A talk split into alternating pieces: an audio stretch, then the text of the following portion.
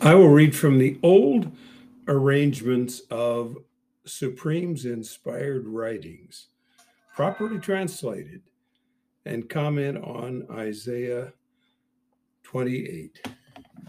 Verse 1, wretched is productive, worthless, intoxicated ones, proud crown. You see a lot of pride. You see a lot of intoxication. This is Ephraim. Ephraim was not number one like Manasseh, but Ephraim was placed as number one. You'll see that in Genesis. A flower decays, its beauty is splendor. Then it's over. Those on a valley summit of oils are wine-hammered ones. Oh, these wine-hammered ones. You know what that means? Drunks. Verse 2, and then there's ellipsis. Strong and courageous, like a storm of hail to my controller. I don't think that's something we'd want, but that does occur. These are strong and courageous like a storm of hail. Hail would destroy crops, animals, humans. To my controller, Adonai, he thrust to earth with a hand a severe storm. Whoa, of destruction. Now, you know who he does this with. He does this with the demons.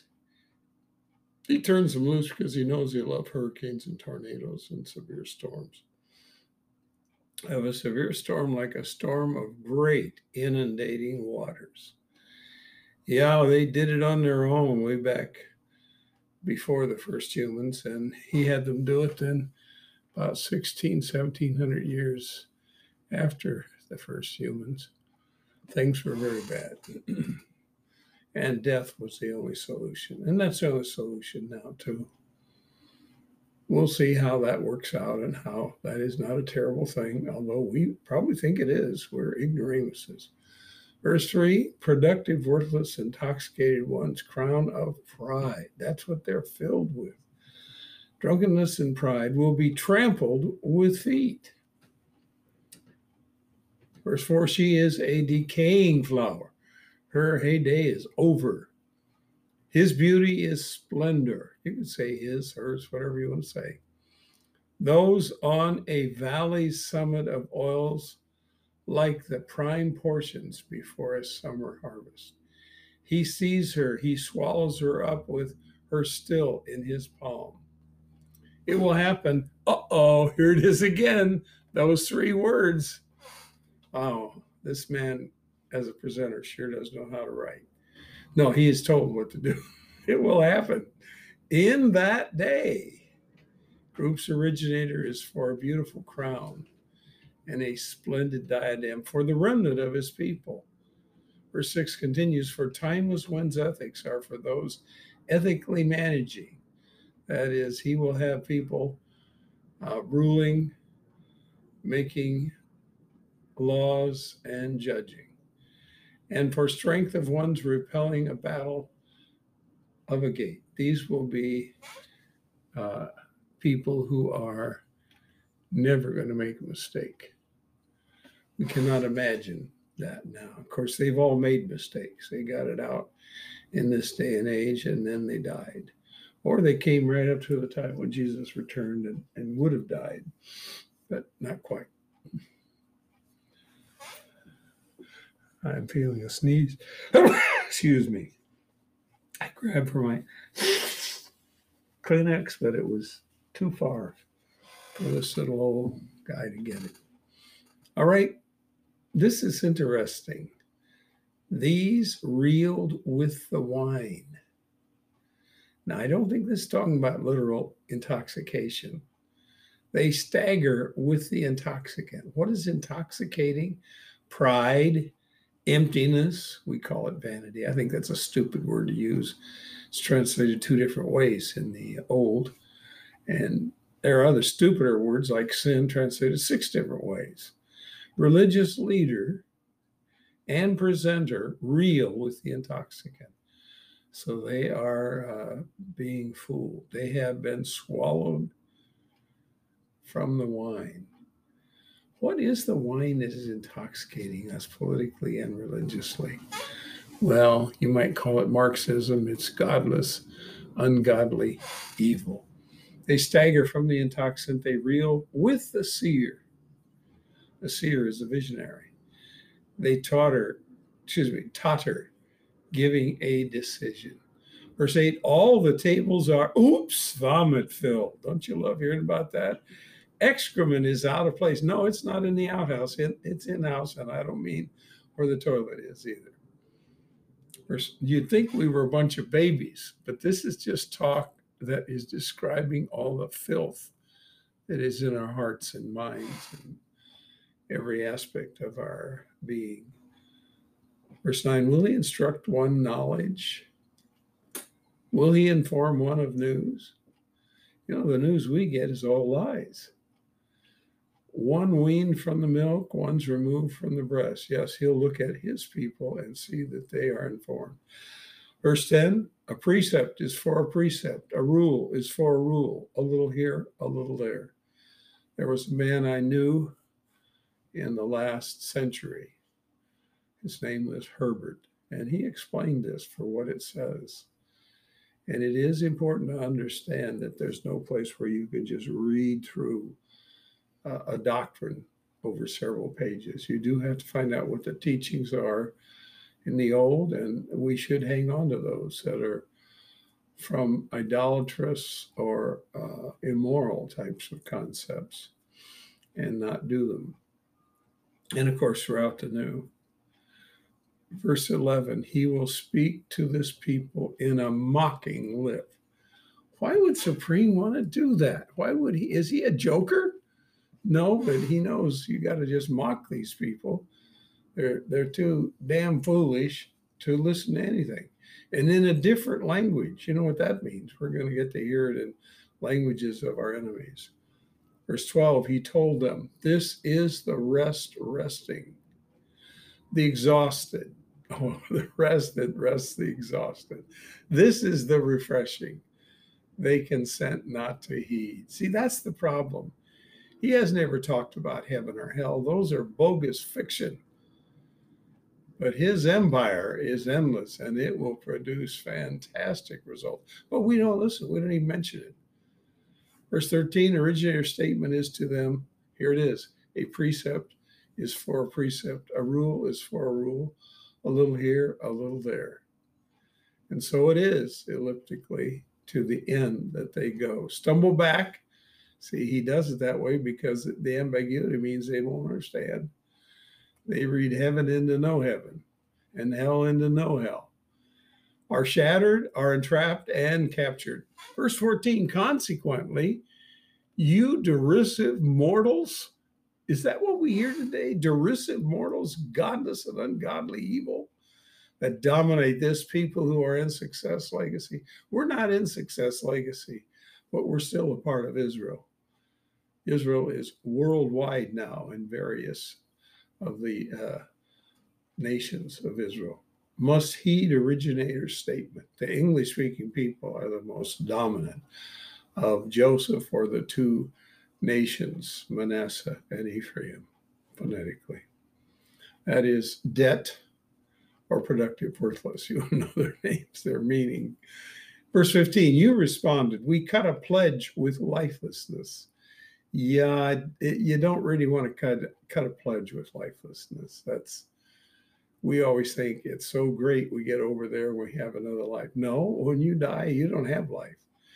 We achieved an agreement that has to do with a seer in hidden. No, you don't do that in hidden. Hidden is where you're lifeless. Hidden is when they bury you or you're cremated or in a mausoleum. You're not seen. A scourge scourges. Wow, we sure have one after the other. And we're going to have much more. It passes. It will not come on us. We have made our refuge a lie. We do not know what we're talking about. From raptures that are lies to politically evil nonsense and religious, all religions are bogus. We are absent in the deception. It really takes us out of the picture. Verse 16, my controller, that word is Adonai. Originator, that word is Yahweh in the phonetic. Conveys this, I lay a foundation stone in Baldry Place. That's the spiritual aspect of his group dynamic. This is not talking about what was going on there in the empire of Jacob. A tested stone. Who would that be? A valuable corner. Wow, it sure wasn't Isaiah, but it pointed from Isaiah straight to Jesus. We should call him Joshua. A foundation founded, one relying firmly, will not panic. There is no fear where supreme is concerned. Fear is from the demons, and they sure do work a great fear, and they will do a great job working fear. Verse 17, I made ethics for the rule. That's the way it works. The rule is smooth. And correctness for the plummet. The plummet is how you should make something and make it correctly. But he's showing much more than making a thing. We're talking about character. Deportment. Hail will sweep away a lie's refuge. You bet it will. And he's going to use it. Waters will overwhelm a secret place.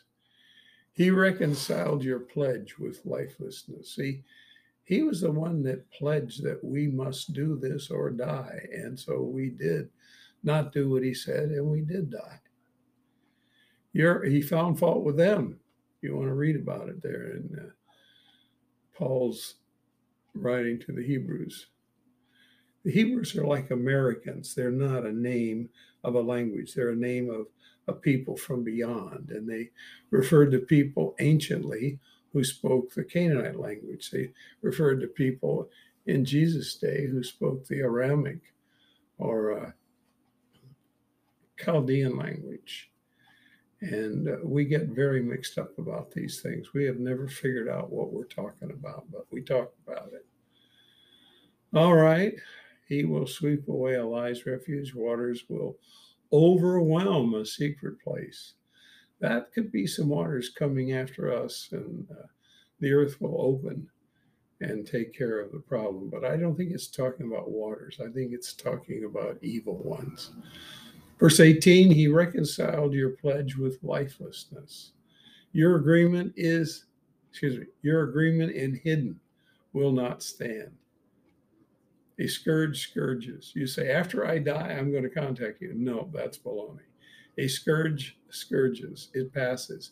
You are for trampling for him as often as it passes him. He will take you. You can't trample him. What's wrong with us? In the morning, it will pass, in the day and in the night. It is agony to inform one of news. Verse 20, the bed is too short to stretch out. Wow, do I ever know what that's like? I was having a problem in the United Kingdom with that. The covering is too narrow to wrap up. Verse 21, originator will rise as breaches mountain. He will be perturbed as in hill, city, valley to accomplish his work. His work is alien and to serve his service. His work is alien and to serve his service. I guess it means it is alien. His service is different.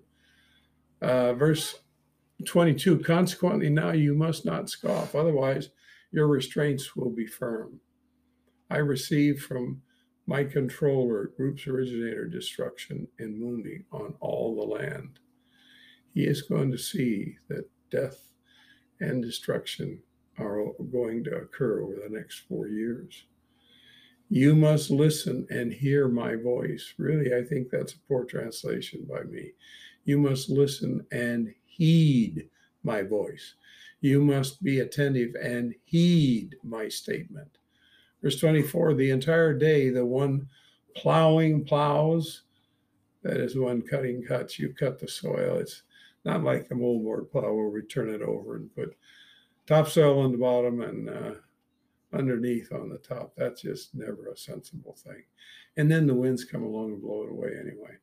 He opens and harrows his ground. Verse 25, he has not leveled its faces and dispersed black cumin and cumin.